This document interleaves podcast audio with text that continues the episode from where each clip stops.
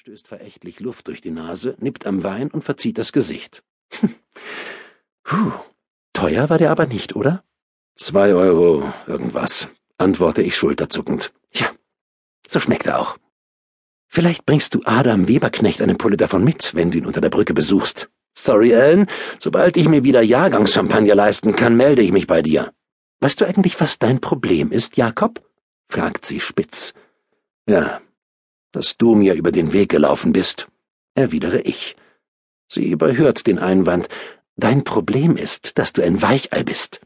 Schon die kleinsten Schwierigkeiten hauen dich um. Schön, dass wir jetzt wissen, was mein Problem ist. Vielleicht kommen wir dann jetzt mal zu deinem Problem. Nur damit das klar ist, ich will von dir nichts geschenkt. Diese Beratung hier stellst du mir bitte ganz normal in Rechnung, okay? Okay, mach ich. Allerdings werde ich dein Honorar natürlich zunächst mal mit den ausstehenden Mieten verrechnen. Du bist ja schon gut, Ellen, winke ich ab. Sag mir doch jetzt einfach, was du auf dem Herzen hast. Sie nippt an ihrem Wein und sieht sich um.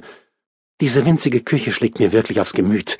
Ellen, es ist mitten in der Nacht. Hat das alles nicht Zeit bis morgen? Ich gebe dir den ersten Termin versprochen. Du kannst meinetwegen gleich um acht Uhr vorbeikommen, okay? Sie nimmt einen weiteren Schluck Weißwein und mustert mich. Ich hab mir schon gedacht, dass die Praxis schlecht läuft, als du mit den Mieten in Rückstand geraten bist. Aber ich wusste nicht, dass du am Rande des Ruins stehst. Wie kommst du darauf? Ein Psychologe, der mitten in der Nacht noch Termine für den nächsten Morgen vergeben kann, steht ganz offensichtlich finanziell mit dem Rücken an der Wand. Danke für deine Einschätzung, sage ich. Und jetzt lass uns über dich reden. Du kannst es mir ruhig sagen, wenn du knapp bei Kasse bist. Möchtest du mir was leihen oder dich nur an meiner Not ergötzen? Sie überlegt. Lass gut sein, Ellen.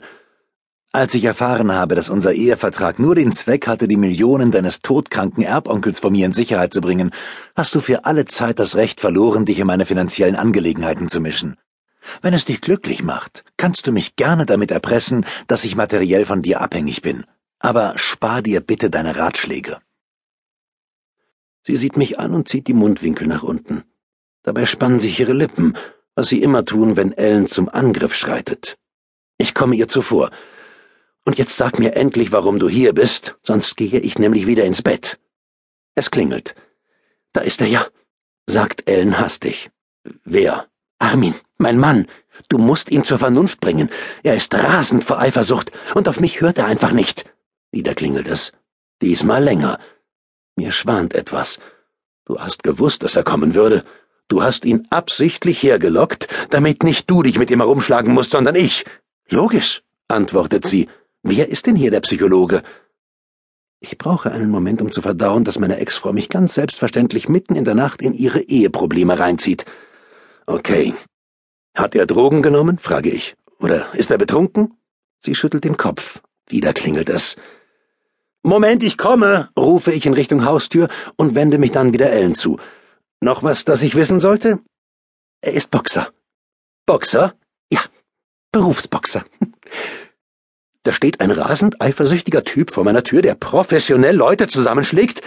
Ja, hast du sie noch alle hierher zu bringen? Ellen zuckt mit den Schultern. Entschuldigung, aber welche Gewichtsklasse? Federgewicht, antwortet Ellen. Ich luke durch den Türspion. Im Halbdunkel kann ich einen Hänfling erkennen, der mir gerade mal bis zum Kinn reicht.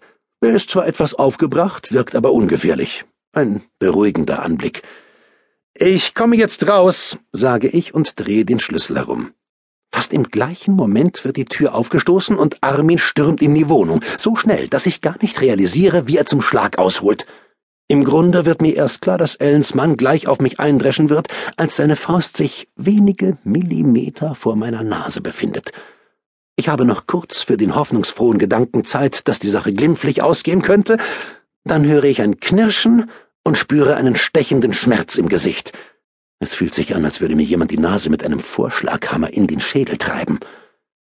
Während ich wie ein nasser Sack zu Boden sinke, beschließe ich, meinen Job an den Nagel zu hängen. Blühen wird mir das nach Lage der Dinge ja sowieso. Es ist traurig, aber wahr, dass meine Praxis miserabel läuft. Bis endgültig die Lichter ausgehen, dürfte es nur eine Frage der Zeit sein. Obendrein bin ich ganz bestimmt kein guter Psychologe, wenn meine Menschenkenntnis so dermaßen schlecht ist wie jetzt gerade. Schade, denke ich, als ich mit einem Krachen auf der hässlichen Auslegware lande. Eigentlich mag ich meinen Job. Außerdem habe ich leider nichts anderes gelernt.